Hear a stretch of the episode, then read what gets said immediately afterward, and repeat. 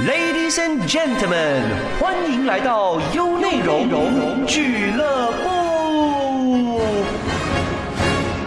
Hello，欢迎来到俱乐部，我是 Jess 杰斯。大家好，我是叶伟章。那今天的因你而在的单元呢，很特别，因为我们不唱歌，也没有分享音乐，嗯，那我们要干嘛？我们要来用声音跳一场华尔兹。用声音跳华尔兹。对，对，因为之前呢，我有说过嘛，因你而在这个单元呢，是关于音乐跟声音的故事。是那这一次呢，我们就终于迎来了这个声音的故事这个单元。当初我跟你讲的时候呢，你就有提起口口诗刊。是，其实是口口诗刊是干什么的，你知道吗？嗯，我必须要很坦白的告诉你，我也不知道。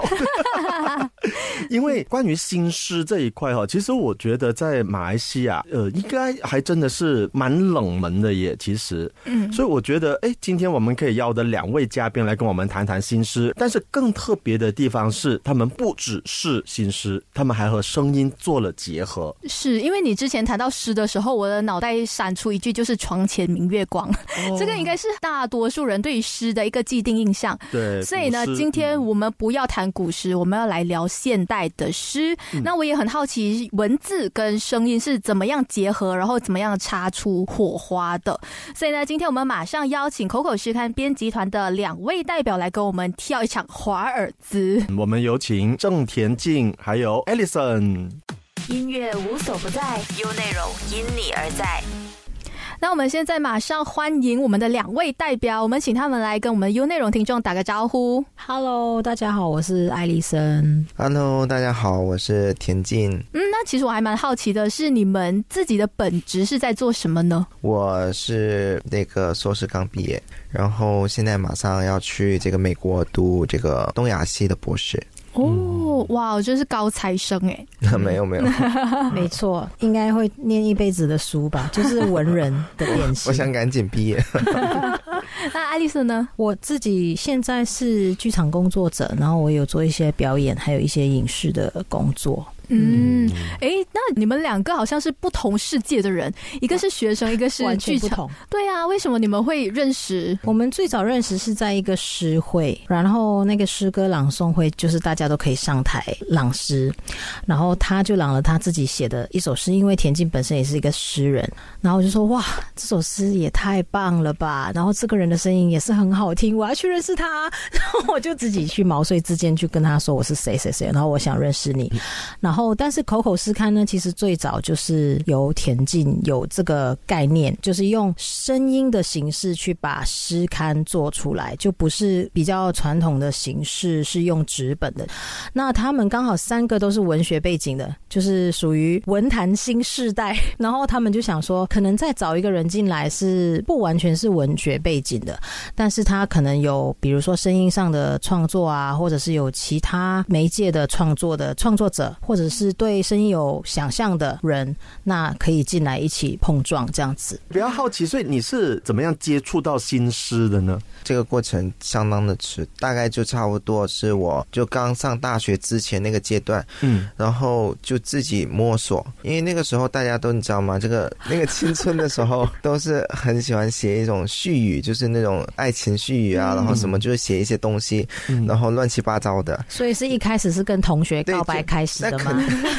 失应该不可以跟你说每个。人好像都是这样子哦。对，然后就自己摸索，然后有一次呢，就是入围了而已，就嗯开启了我很大的信心，然后就开始慢慢的更有爆发力的创作。可是，在那呃之前，你就是喜欢文字的吗？对，然后我对这个中文呢也特别感兴趣，嗯，嗯但我必须要说，就是当时我也没有想过会真的走到，就是今天比如说出了一本诗集，然后做一个口口诗刊，嗯然后也读中文系，甚至读到博士这个阶段，以前真的没法想象。嗯，哇，还蛮特别的，因为小时候我们会写的是歌词，可是这小朋友就说就写了那个诗，而且还入围，就是真的是不简单哎。就是你接触新诗这个部分，哎，还蛮特别的。嗯我们这个年代呢，好像比较少机会去接触到新诗，反而小说类的这个文学作品，我们比较容易接触到。哎、你当初是没有想过要写小说或散文吗？当时也写了一些散文，去发表在一些副刊。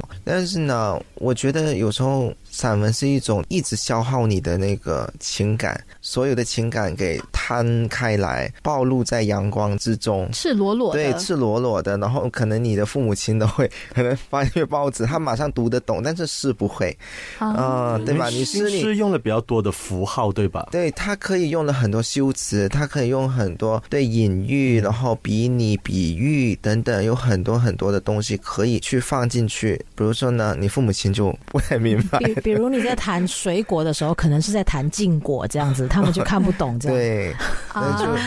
所以所以我听懂了耶。所以那个田径写心事的原因，是因为不要让爸爸妈妈看得懂。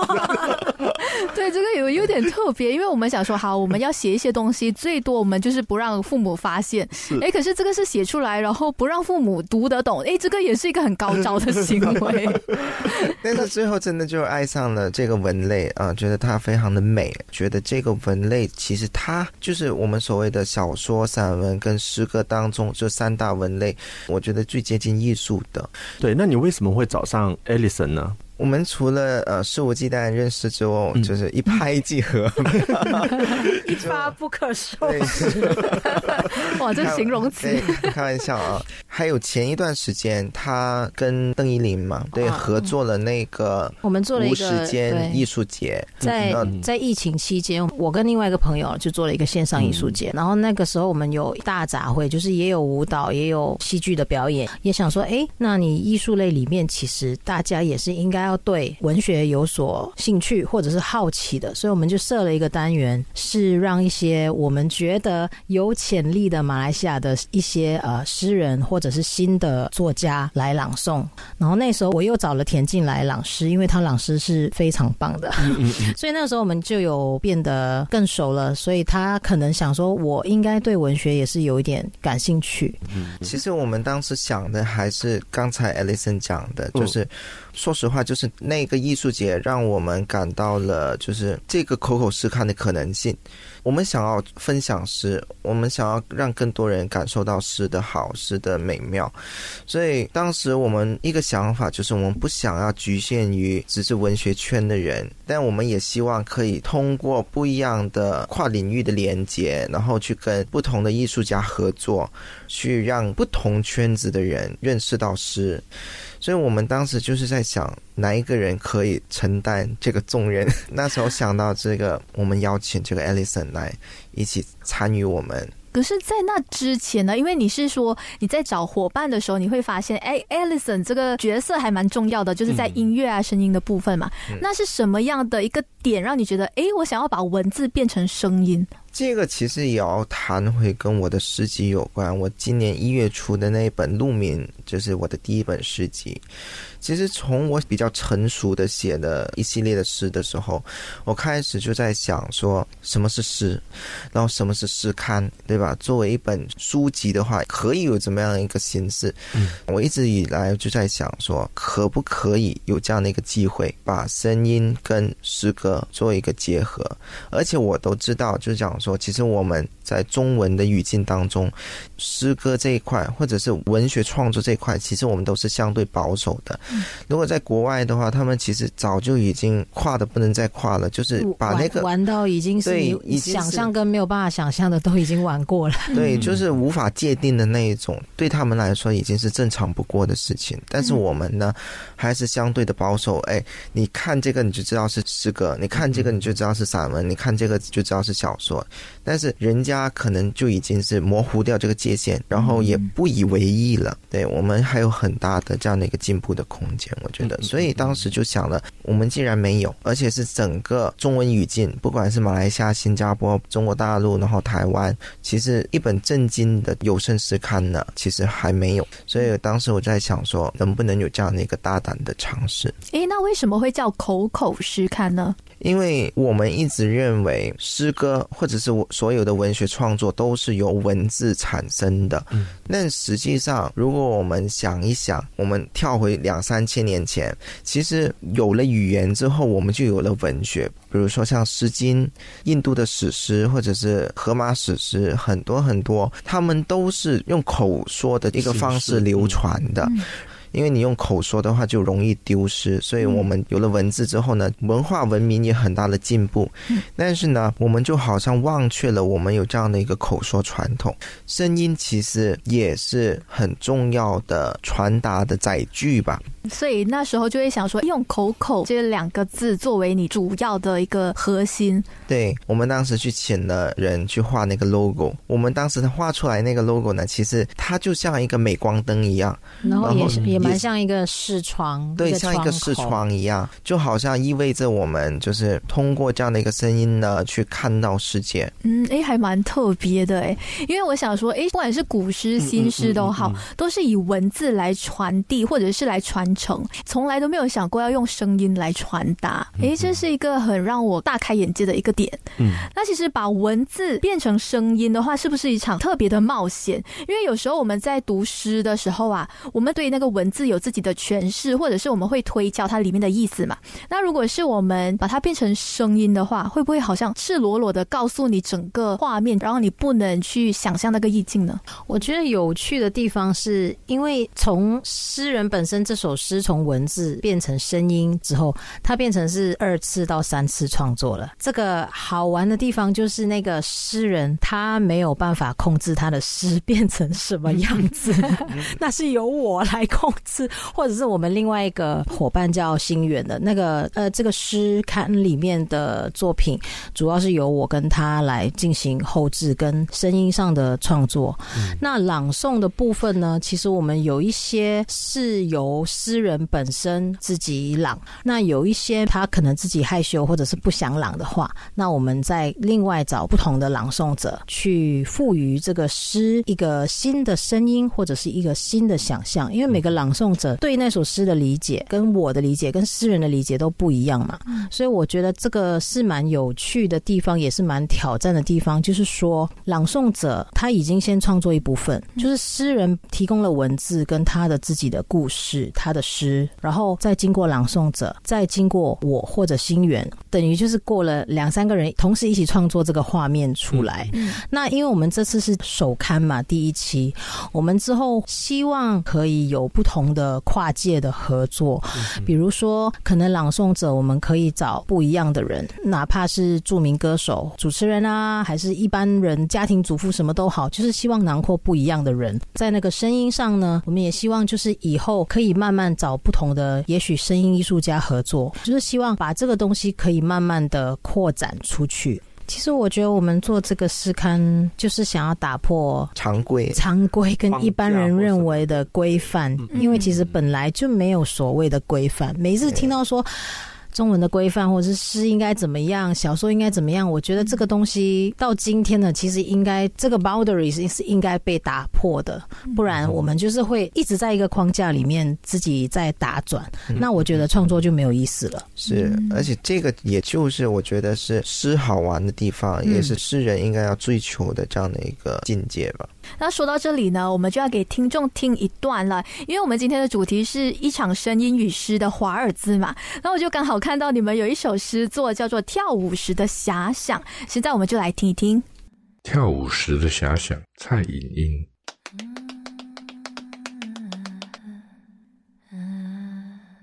用器官分处情绪，放任滋长。自身的湖和山川，过马路的最宽处，行人满腹杀机，紧握隐秘不可告人的事。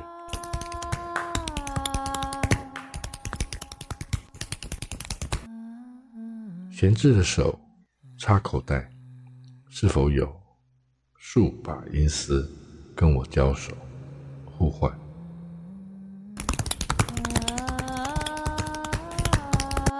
转身与薛定谔没死的猫双眼对上，诗是诗里没写的，要用眼睛去记。画里没画的，谁饶了谁？约定要吃下夜间你最美的怒放。糟糕的是，我们睡一睡，没忍住就跳起舞来。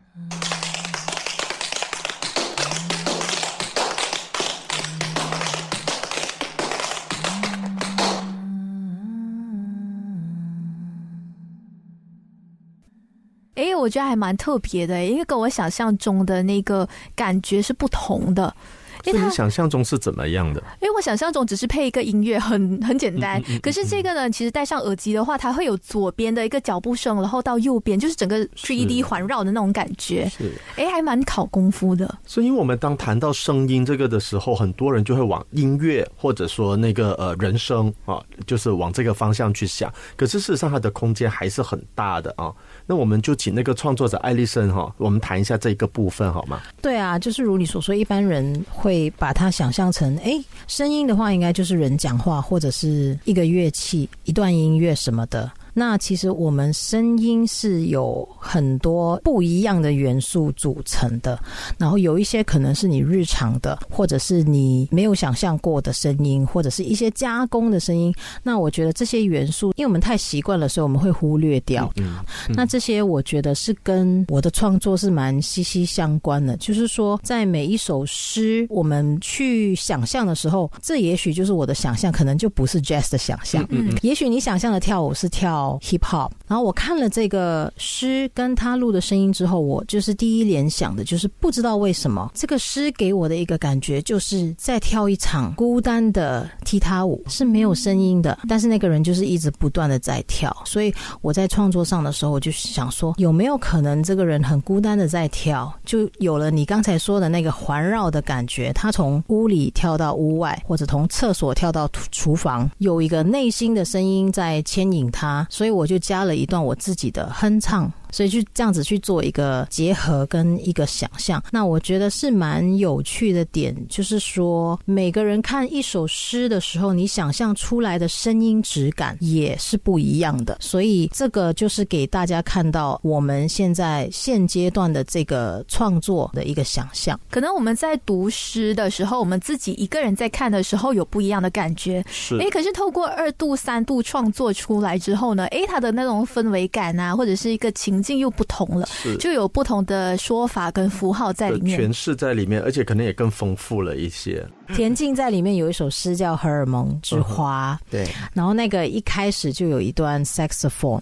嗯然后我就说：天啊，我对这首诗的想象不是这样的。对对对，所以我觉得这个就是有趣的地方，是就是未来我们希望就是有。跟不同的人跨界合作的时候，就可以提供大家不一样的刺激跟嗯想象。那也可以看到不同创作者他怎么赋予诗的一个新的意义。对，我觉得重点是在于说，就我们都知道他很能唱，然后就他唱歌很好听。我从来没有问过艾丽森关于你声音的这一个部分的开发也好，或者说，哎，你是得天独厚吗？就是三岁开始就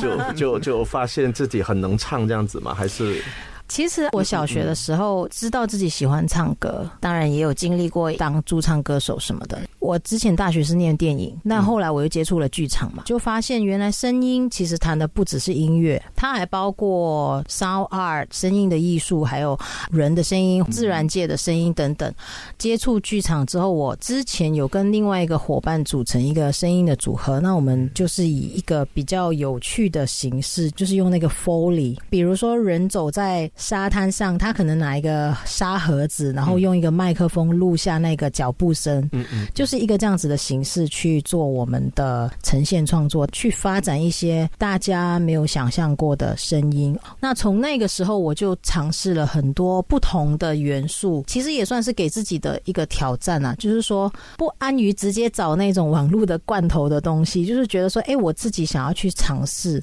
用这个物件可以碰撞出什么东西出来。那所以，其实我是从那个时候。开发声音的这一块，所以田径，你找他的时候，你你想象中的声音是怎么样的？是跟他现在做出来的事情一样的吗？还是是。嗯其实我一直想要做的这种声音跟诗歌的结合呢，这个声音呢，它是可以多变、多换、多层次的，然后可以是包罗万象的。包括我们这一次的其中一个诗人陈头头，嗯，就是他之前他做那个实验性专辑的时候，都已经找的陈头头去把他的诗呢去录成专辑了。就是也是旧时了。我跟头头，我就想说，那这一首就由我来跟他就是做一个结合，所以大家也会听到陈头头本身朗诵，也会听到我自己的声音跟一些在创作上的想法。那你们是以什么样的基准去选择或者是录用那一个作品呢？第一期是因为是邀请制的，邀请的时候我们就已经知道他写出来应该会有怎么样的一个品质，像等于是一种保证了，我们就不会太担心。那如果是接下来的征稿的环节之后呢，我们当然很希望非常惊艳的作品，就是你可以是挑战我们的极限跟口味的，我们是保持这样一个非常开放的态度，我们想要看到不一样的东西。第二呢，就是当然你可以保守一点，但是你的质量呢又很好，那我们也是非常希望可以看到的。然后或者是你前卫到让我们瞠目结舌的，也也欢迎你来挑战我然后呢们前卫的那个底线。然后 或者是你你有办法让我们吵架的，就是我要这一首，为什么你不把它收进来？嗯这样子吧所以。我好像听到一个重点，就是你们接下来是有征稿这一件事情，是吧？对对，即将就会有一个征稿的环节，嗯哼哼哼嗯就是公开征稿，然后任何有兴趣的人都可以投稿。那我可不可以问一个很比较现实一点的问题？是有没有就比如说稿费吗对对对对当然有嗯啊，这个是我们一直试看所坚持的。如果我们要持续的经营，我们一定要持续的给作者稿费，甚至给朗诵者稿费。然后，甚至以后跟我们的一些合作的艺术家合作的话，我们也会尽可能的在我们有限的能力给稿费。那我可不可以再问一下？嗯所以资金来源是？对，这也是我很好奇的点，第 一期其实主要还是我们自己我们自己消化，就自掏腰包啊自掏。腰包哎、对对对对。那其实我们第一期也也有一些不错的回响，就是有人就是私信我们说，我们想要资助你们一点点这样子，就哦我觉得这是很大的鼓舞哎、这很大的鼓舞。其实不是看在那个钱的份上，对对是想说，哎，有人听了这个东西，觉得说，哎，你们真的是不他们懂我们。是对，我是觉得还蛮，真的是还蛮欣慰的。是嗯是一种认可。嗯嗯嗯。那在制作的过程当中，有没有遇到什么比较难忘的经验，或者是很过不去的困难？有一些诗人，他们录自己的诗的时候，他有他自己对这首诗的一个节奏跟一个空间的想象。比如说，可能我看的时候，我觉得这个应该是一个很孤独的老人的一个最后一口气的呢喃。他说：“其实这首诗我写的时候是生命的开端，也许是一个这样子的状况。那这种情况之下，我就会跟他取一个中间点，然后也尊重诗人的想法，毕竟这是他自己的诗嘛。对对。那他自己朗的时候，有他自己想要的节奏，跟他要的一种空间感，所以我只是在后面的时候再加入我的创作。这样，诗人们他们投稿来的时候，我们前面有先说明，就是说你这个诗哦，最后出来可能不会是你想象的样子，打了一个预防针。对，当然我们还是会尽量在质感上有一个把关，是我们自己基本的一个，就我们自己也要先过得了自己这一关。那你要是相信我的品味，你就来投稿吧。你 你要是觉得说啊，好像有点危险，可能这首诗到最后被他们搞砸了，那就算了，没关系。但是 so far 我们嗯第一期邀的诗人都还蛮 open 的吧？我觉得他们对他们的反响都挺好的。对对对，好像也蛮兴奋的，就是哇，竟然变成这样子了，就煮了一道一道蛮有趣的菜，这样子。可是因为我们看到那个呃是就已经是华尔兹嘛，所以它就一定是一个互动的过程，而不是一个单方面的，嗯，对，没错。对不对？对对嗯，这是在制作的过程当中，艾丽森遇到的问题嘛？田经理有遇到什么样你觉得自己心里过不到的一个坎，或者是一些挑战？会不会有些喜欢文字的人觉得，哎呀，我不太能够接受声音版的诗？我其实做的时候，我没有太多的负担，嗯就是没有太多的抱负。我知道，如果是有太多的那种自己设限，到底买不买单，然后到底会做的怎么样的话，我其实我觉得就很难进行下去。嗯我是属于那种种比较概念先行的人，我不管这么多，我就是想要做，能做到怎么样，我们再来看。我记得之前也有一些朋友，他们听了之后呢，他们就可能会想说：“哎，你们说你们要一些嗯很大胆的这样一个创新啊、实验性的东西啊，那你是不是所谓的这样的实验性，只不过就是把这个诗歌然后去朗诵，就叫有声诗刊？”我当时我们其实在想说，第一期嘛，我们只是要试水温，我们可能第二期、第三期，我们来日方长，我们还有很多的想法，其实是完全就是可以做的。这个是我们也是想要打破所谓的文学圈的对一个诗的想象到底是什么。我们想要多认识，讲说诗有怎么样的更多的可能性，嗯，诗的宽度是怎么样的。嗯，那我知道之后呢，其实艾丽森跟田径是要出国去深造了嘛，所以团队是各奔东西。那接下来年尾的这个诗刊要怎么样去创作跟进行呢？还是可以进行啊。现在大家聚会都未必会出来了，都是用视讯聚会，我们实际上四个人聚在一起好像也没有没有，因为我们他也不住在吉隆坡，我住在槟城，哦。对，另外一个伙伴也是在新加坡的，哦，这原本就已经是在不同地方。对对对，原本就在不同的地方，但是我们觉得这个问题其实不太大。不好的地方可能就是说我们要移动就比较困难，但是呢，啊、还有一个好的地方就是说，我们希望这个东西可以慢慢扩展到其他地方去。就比如说，可能他之后到美国，或者我之后到台湾，然后另外一个伙伴在新加坡，我们也许可以再配合不一样的人做不一样的创作，然后也让全世界或者是让我们这几个人现在身处的地方可以有更深一层，或者是有机会接触到一个马华文学的这个部分，这样子。嗯，刚才我们其实有听了一首嘛，那我们现在就要来听另外一首诗作，叫《不过一种时节》。那这个呢，我自己听啦，我觉得诶，跟那一首呢其实不太像。那我们来听听看。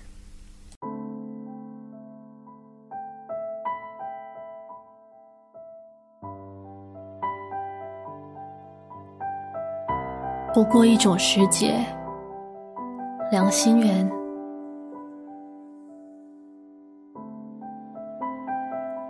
屋子在我身上的土坯栽种，一大片永恒的无家可归感，长出毛躁的细叶芒。这里太轻易被人破门而入，我们似乎总无意成为彼此的阻碍，但不至于厌恶。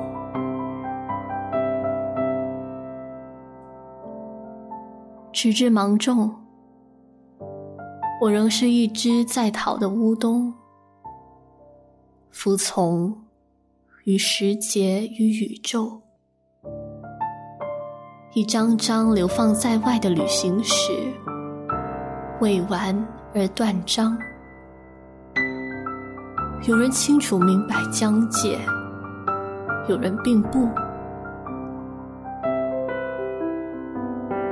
任何人都比我更了解自己，包括我的身体。